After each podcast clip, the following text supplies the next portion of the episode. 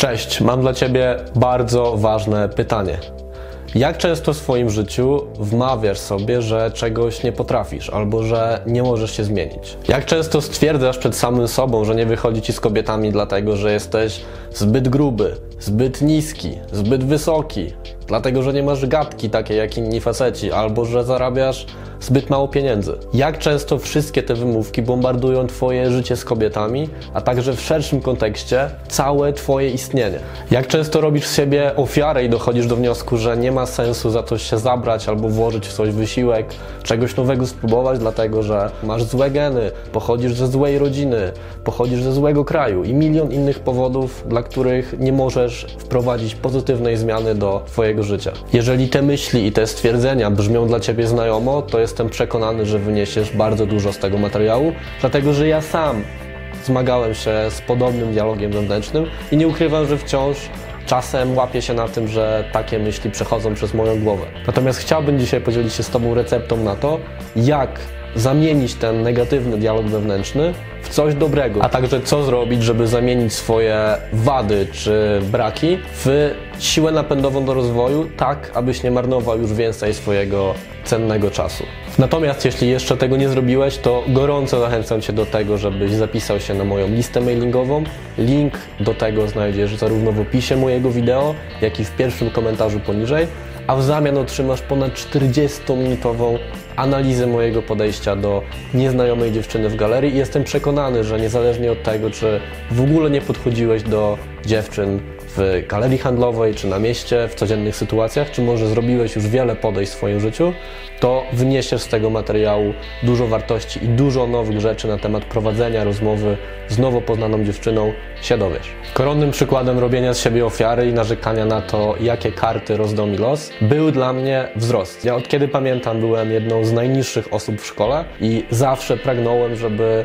dorosnąć do poziomu moich kolegów i nie czuć się gorszym z tego powodu. Zawsze czułem się niekomfortowo z tym, że jestem niższy od moich rówieśników, a dobitnie uderzyło mnie to w wieku 15, 16, może 17 lat, gdzie wiedziałem, że ten wzrost powoli będzie się zatrzymywał i gdzie rozglądałem się na boki, widziałem, że moi znajomi radzą sobie jakoś z kobietami, mają pierwsze doświadczenia, a mi w ogóle nie wychodziło i przypisywałem sobie te wszystkie niepowodzenia, te wszystkie moje porażki, nieudane próby,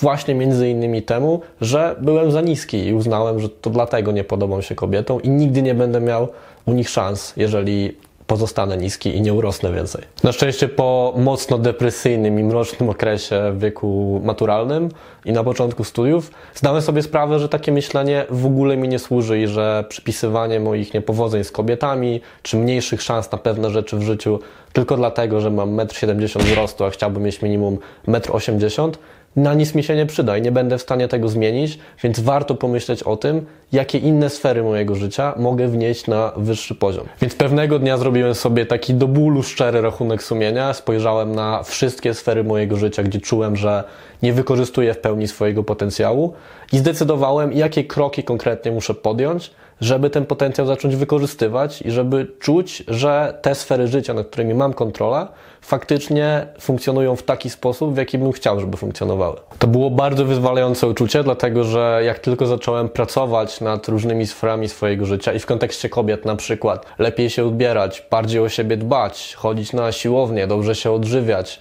nauczyć się rozmawiać z kobietami i tego, w jaki sposób one funkcjonują w ogóle, w jaki sposób budować emocjonalne, pełne wrażeń relacje, to zdałem sobie sprawę, że tak naprawdę moje życie, może nie w 100%, ale w 80-90% jest efektem moich wysiłków i tego, w jaki sposób sobie wyobrażę i zaprojektuję różne aspekty mojego życia. I jak tylko zauważałem pierwsze efekty moich starań, to zdałem sobie sprawę, że w ten sposób nie tylko stanę się atrakcyjniejszy chociażby dla kobiet, czy generalnie stanę się ciekawszą osobą dla innych, ale przede wszystkim zbuduję autentyczne, najbardziej trwałe, jakie tylko może być, poczucie własnej wartości i tego, że fajnie jest być mną w moim ciele i fajnie jest doświadczać mojego życia w taki sposób, w jaki się urodziłem. I to, co mnie uderzyło po latach niczym piorun z jasnego nieba, gdy zrozumiałem, że spełniłem tak naprawdę większość, a być może nawet wszystkie marzenia ze swojego okresu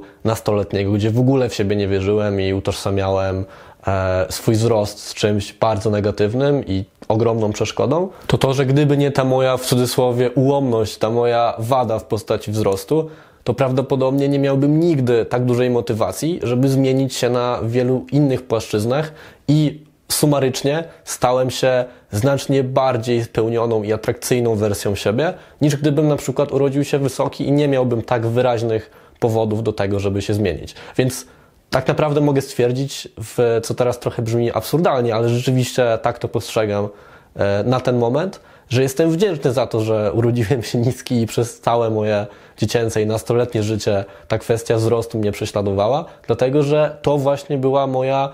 jedna z głównych sił napędowych do rozwoju i do zmiany takiej mega drastycznej w swoim życiu. I właśnie dzięki zamianie mojej największej wady w de facto największą zaletę w życiu, w ciągu 4-5 lat drastycznie zmieniłem swoje życie i z pozycji ofiary, która pomyślałaby sobie, że o, skoro jestem niski, nie mogę z tym nic zrobić, to w takim razie moje życie w ogóle nie ma sensu i po co się starać, przeszedłem do pozycji osoby, która czuje, że ma pełną kontrolę nad swoim życiem i okej, okay, akceptuje to, że może coś w niej nie odpowiada i pewnych aspektów życia, jak na przykład wzrostu, już nigdy nie zmieni, ale zauważa te, te, te i jeszcze tamtą sferę swojego życia, gdzie może włożyć świadomy wysiłek, gdzie może postarać się, żeby coś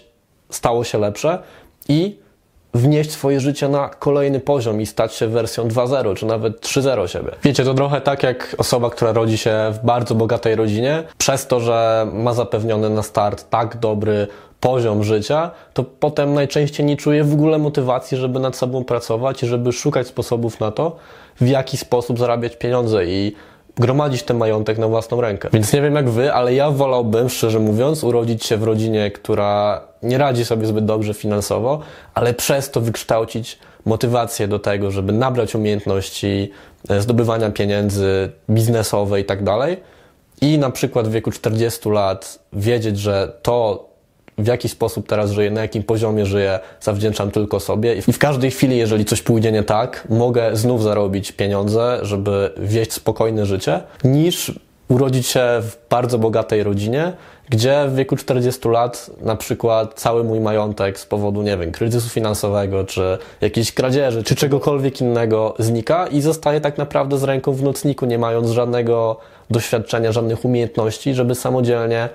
ten majątek ponownie wypracować. Zakładam jednak, że tylko mała część, jeżeli w ogóle ktokolwiek urodził się w bardzo bogatej rodzinie, więc żeby podać Wam przykład, z którym będziecie w stanie się trochę łatwiej utożsamić, przywołajcie sobie sytuację, gdzie odrzuciła Was dziewczyna, gdzie powiedziała Wam, że traktuje Was tylko jako kolegę, albo gdzie zerwała z Wami, gdzie ucięła Wasze zapędy miłosne, przestała się odzywać. I pewnie jedna osoba w takiej sytuacji pomyślałaby sobie, o nie, skoro ta dziewczyna mnie odrzuciła, to na pewno coś ze mną jest fundamentalnie nie tak, i wszystkie moje starania z każdą inną kobietą nie mają już sensu, bo jestem nieatrakcyjny. Ale drugim rozwiązaniem z perspektywy osoby, która chce uzyskać kontrolę nad swoim życiem i nad tym, jaki los się potoczy, jest pogodzenie się z tym, że taka sytuacja miała miejsce i spojrzenie realnie na zarówno tę sytuację, jak i na siebie, a następnie wyciągnięcie wniosków wniosków na przykład związanych z pewnymi brakami, które ta osoba miała w swoim życiu, które doprowadziły do tego,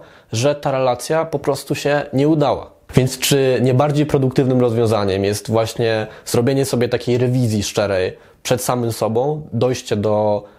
tych sfer życia, gdzie możecie się zmienić na lepsze i stać się przez to bardziej spełnioną, kompletniejszą wersją samego siebie, a w rezultacie, tak jakby jako efekt uboczny, też stać się bardziej atrakcyjnym mężczyzną w oczach kobiet, dzięki czemu będzie Wam po prostu łatwiej potem z kobietami, czy zamknąć się w sobie, uznać, że jesteście ofiarą i w ogóle już nie próbować. Teraz pewnie zadajesz sobie pytanie, ok, to ma dla mnie sens, to brzmi wszystko dobrze, ale co mogę zrobić konkretnie, żeby zmienić swoje myślenie na bardziej mi sprzyjające? Ja sam zidentyfikowałem trzy filary, które pomogły mi wyjść właśnie z pozycji ofiary, która narzeka na okoliczności, do pozycji osoby, która czuje, że ma kontrolę nad swoim życiem i świadomie to życie projektuje, buduje w taki sposób, jaki sobie wcześniej wymarzyła. Zaznaczę natomiast, że te mechanizmy, te filary nie bazują wyłącznie na moim doświadczeniu, ale także na przykład na doświadczeniu Davida Gogginsa, autora książki Can't Hurt Me. Nie chcę tutaj mówić e, więcej o tej osobie,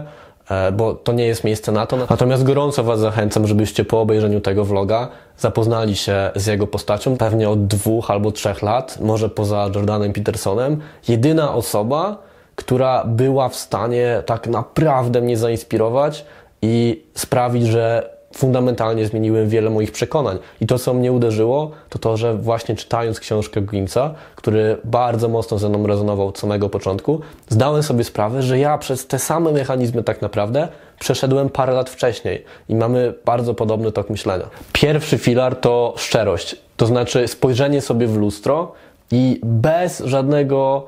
łagodzenia komunikatu, bez oszukiwania samego siebie, dojście do wniosku i odpowiedzenie przed samym sobą,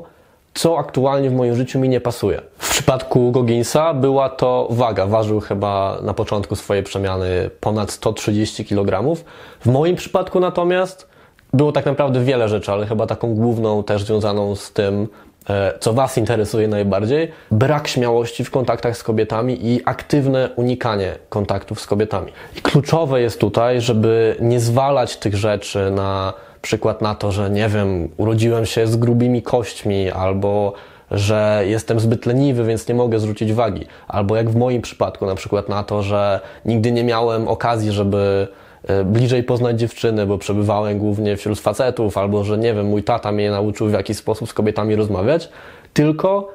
spojrzenie twarzą w twarz rzeczywistości, temu w jakiej sytuacji się znajdujecie, i mimo, że to może być bolesne, mimo, że możecie sobie zdać sprawę, że część swojego życia zmarnowaliście na przykład przez to, że byliście grubi albo że nie byliście w stanie rozmawiać z kobietami, bo od tego uciekaliście, to bez tego pierwszego kroku nie ma mowy w ogóle o jakiejkolwiek zmianie. Just do it! Filar numer dwa to akceptacja pewnych rzeczy, które Wam się w sobie nie podobają. Te rzeczy, nad którymi nie macie kontroli, których nie możecie zmienić.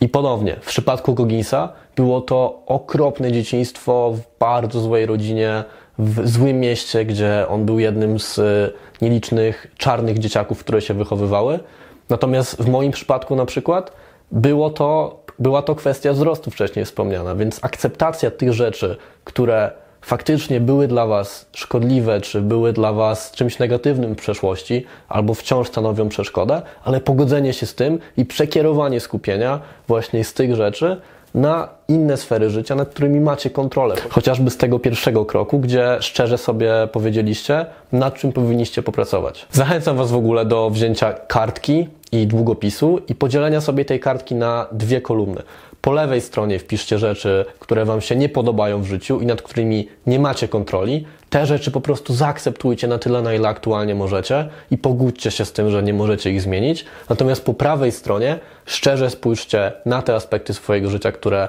Wam się nie podobają także, ale nad którymi macie kontrolę i które możecie zmienić. I tutaj wchodzi trzeci filar, czyli porzucenie perfekcjonizmu. Dlatego, że gdy zaczniecie proces zmiany, albo gdy zdacie sobie sprawę, jak wiele rzeczy możecie w sobie zmienić, to może Wam się wydać trochę przytłaczające, albo możecie sobie wmówić, że no dobra, to teraz wiem, że mogę się zmienić, włożę w to wysiłek, ale dopiero poczuję się ze sobą dobrze, albo na przykład dopiero zacznę podchodzić do dziewczyn, wtedy jeżeli wszystkie sfery mojego życia, absolutnie każdy element, w każdym szczególe będzie na idealnym poziomie. Prawda jest taka, że nigdy wszystkich sfer swojego życia do końca nie naprawicie, nie wniesiecie ich na najwyższy możliwy poziom, gdzie będziecie mogli sobie potem spokojnie usiąść na krześle i pomyśleć, że ok, teraz jestem w 100% spełniony, wszystkie sfery mojego życia są idealne, więc mogę wreszcie cieszyć się życiem. Nie, to nieprawda. Zawsze będzie można coś robić lepiej. Więc warto zachować balans między dokonywaniem progresu, wchodzeniem na kolejne poziomy w różnych sferach życia, a byciem idealnym, bo bycie idealnym na pewno Wam w tym wszystkim zaszkodzi i finalnie zniechęci Was do tego, żeby dalej się zmieniać. I my na przykład na szkoleniach z Vincentem i Festem często mówimy szczerze naszym kursantom, jakie inne sfery swojego życia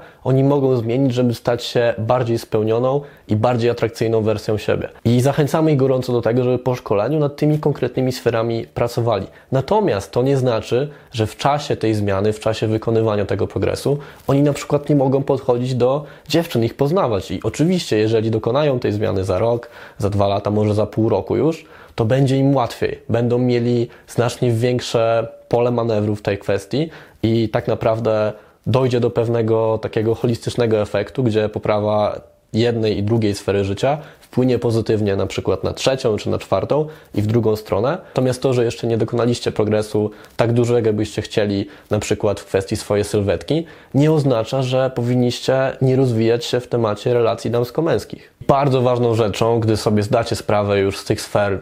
życia, które chcielibyście wnieść na wyższy poziom, jest to, żeby nie porównywać się do innych, czyli żeby nie patrzeć na to, że o, mojemu koledze albo Vincentowi, Festowi czy Adrianowi już tak dobrze wychodzi z dziewczynami, ja nigdy tego poziomu nie osiągnę, więc po co mam się starać, to i tak będzie mnie kosztowało zbyt dużo wysiłku, mimo że wiem, że jeżeli tego wysiłku dużo włożę, to mogę to zmienić. Tylko pomyśleć sobie, że wiem, że to będzie ciężka przeprawa, wiem, że będzie kosztowała mnie masę wysiłku, czy to fizycznego, czy psychologicznego, czy emocjonalnego, ale skoro mam wokół siebie, czy to wirtualnie, czy osobiście osoby, które radzą sobie znacznie lepiej w pewnych sferach życia, to dlaczego nie mogę być taki jak ja? Dlaczego nie mogę się nimi zainspirować i dać sobie czas, mieć cierpliwość do tego, żeby zmienić się i osiągnąć ich poziom, albo być może nawet jeszcze ten poziom przewyższyć. I zanim się z Wami pożegnam, chciałbym podzielić się jeszcze dwoma przekonaniami, które wyrobiłem sobie na przestrzeni ostatnich lat, które pozwalają mi utrzymać tę higienę myślenia, nie oddawać się znowu tym negatywnym myślom z przeszłości, gdzie byłem totalną ofiarą, tylko wciąż trzymać życie w ryzach, czuć, że mam kontrolę i mieć motywację do zmiany i wykorzystywania swoich braków do rozwoju. Pierwsze przekonanie to chęć udowodnienia sobie, innym i tak naprawdę całemu światu, jak dużo jest możliwe wbrew okolicznościom. Często na przykład w kontekście relacji z kobietami myślę sobie, że jestem niski, mam przeciętną urodę i mega się cieszę, gdy osoby wyższe, bardziej przystojne y, mogą spojrzeć na mnie i pomyśleć sobie, kurde, skoro jemu wychodzi z dziewczynami, jeżeli ma tę sferę życia ogarniętą, to znaczy, że ja z lepszymi warunkami też na pewno mogę sobie z tym poradzić. Tutaj takim ekstremalnym przykładem są chyba mówcy motywacyjni, którzy urodzili się bez rąk, bez nóg, czy no, mają przerąbane po prostu w życiu, a mimo to wychodzą na scenę, pokazują, że mogą wiele osiągnąć, są szczęśliwi, emanują radością, emanują chęcią do życia, zarażają z tym inne osoby, które mają obiektywnie znacznie lepsze warunki. No i w ten sposób te osoby myślą sobie, patrząc właśnie na przykład na kogoś bez rąk czy bez nóg, że kurde, skoro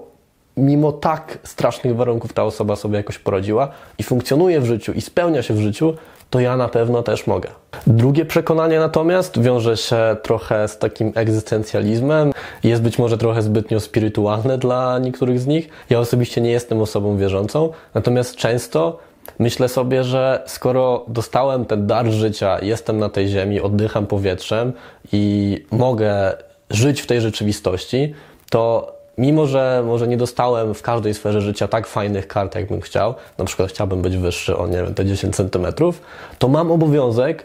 tej energii, czy temu Bogu, który dał mi właśnie dar życia, do tego, żeby jak najlepiej swoje życie wykorzystać. I być może w kolejnym życiu będę miał lepsze karty rozdane przez los, ale dopóki nie umrę, co mi szkodzi, żeby jak najwięcej z tego życia wyciągnąć i odwdzięczyć się tej istocie, która mnie stworzyła, za to, że tutaj jestem. Mam więc nadzieję, że ten materiał przynajmniej trochę otworzy Wam oczy na to, jak wiele można zrobić w życiu, jak wiele fajnych rzeczy może się w życiu wydarzyć wbrew pewnym okolicznościom, wadom czy negatywnym cechom, z którymi się urodziliście albo nabyliście po czasie i że nigdy nie jest za późno na zmianę. Z wielką chęcią podczytam też Wasze historie transformacji i zmian myślenia, przekonań na swój temat i tego, jakie wady w swoim życiu zauważyliście, a następnie przekuliście je albo w zaletę, albo właśnie w paliwo napędowe do tego, żeby poprawić swoje życie w innych aspektach. Do następnego razu. Trzymajcie się.